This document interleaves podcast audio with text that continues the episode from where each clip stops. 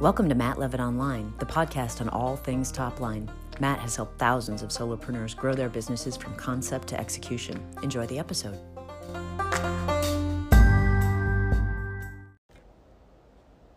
You have the right to be happy. There have been times in my life when I thought, you know, I'm just not happy. And so I ask, what makes me happy? Happiness is it's it's really important to me. You want to be happy. Happy must come though from the inside. We all think if we just do blank, we'll be happy. Fill in the blank, name it, name your own. If I go to happy hour, I might be happy. If I smoke a joint, I might be happy. If I have a drink or a cocktail or a beer or a glass of wine, then I'll be happy. If I watch a comedy, I'll be happy. Buy a new car. Get a nicer house. Find a new friend. Get a new spouse. Get a new partner. What is it that makes you happy? Even the United States Constitution has it a bit wrong. The United States Constitution, in my mind, has this a little bit off.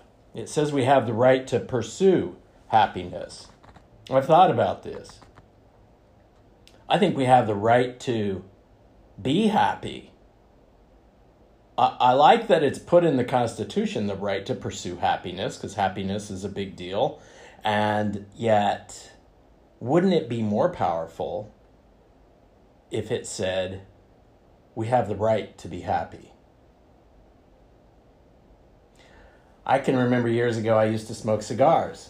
When I lived in Nashville, Tennessee, I hung out with singers, songwriters, musicians. I mean, after all, that's what you do when you live in Nashville, right? I wasn't a singer, songwriter, or musician, but I enjoyed hanging around them. I loved the creative aspect of uh, being around those those people. And a good cigar would make me happy. And that happiness actually became a habit. It was even better with a nice uh, cognac or sipping on a fine whiskey. Uh, that once in a while, occurrence that I started turned into like a once a week occurrence. And then it started turning into a daily occurrence, mostly the cigar part. But boy, did it make me happy? Make me happy. Until one day, after a physical checkup and a scary set of numbers that were put before me, you know, when they do the cholesterol and the triglycerides and the stress test and all of these things, the weight gain, you name it. My lifestyle was killing me. And so one day I quit and I threw out all the alcohol and all the tobacco in my house. Now, those of you listening might say, well, that must have been a really sad day. Some of you listening are going, well, that must have been the happiest day of your life. Either way doesn't matter. Abraham Lincoln said, most folks are as happy as they make up their minds to be. So it's really an internal, mindful thing. And I think it's important to have a list of things that make you happy yet. And do those things. Yet, I challenge you to go deeper on this. And so, this is what I did I went on a quest to find happiness. I was speaking to a psychotherapist one day, and she said, Happiness really comes from within. It begins with you starting out being happy. And as you start out and you be happy, you will begin to see things from a happiness perspective. And while that took me some time to absorb and took me some time to shift, it truly made a difference for me.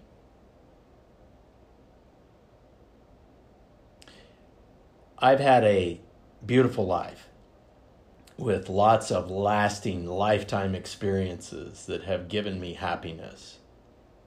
One for sure was being um, actually having the ability to watch the birth and the life of my beautiful daughter, who was conceived over 17 years ago now at the time of this recording. Each and every time I see my daughter and I even hear her voice, I'm happy. It's a beautiful thing. But what truly is happiness and how does one achieve a happy life during those years when I was smoking the cigars every day, sometimes multiple times a day? And by the way, I occasionally have a cigar, maybe once or twice a year at best, but occasionally I'll have one. Not because I'm seeking happiness from it, but simply for a feeling um, of, of being around others that are doing the same and having that experience. Happiness truly comes from within. And it is a habit that starts with no matter what, I'm going to be happy. I'm going to be happy. And it's up to me because what if relying on a person or a thing or traveling to a place? These are all things that made me happy. If those things make you happy, that's okay. Yet, what happens when that place, when that person, when that thing is no longer there? What if that person leaves you or passes on? Then what? What happens to our happiness? And you might say, well, that's just too, too scary to think about. I can't think about that. I challenge you take time, go there, feel that, meditate on are you attached to a person, a place, or a thing for your happiness? And if so, how can you, how can I go deep within and feel that feeling of that not being there and understand that I can still be happy? Take some time, go inside and feel that, understand it, and begin to, like Abraham Lincoln said, most folks are as happy as they make up their minds to be. And truly, that is where it begins. Most folks are as happy as they make up their mind to be.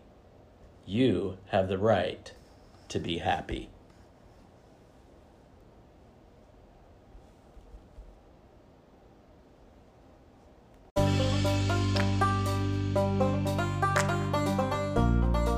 Thanks for listening. Be sure to visit mattlevitonline.com to sign up for emails and connect on social media for regular how to's, business commentary, and more.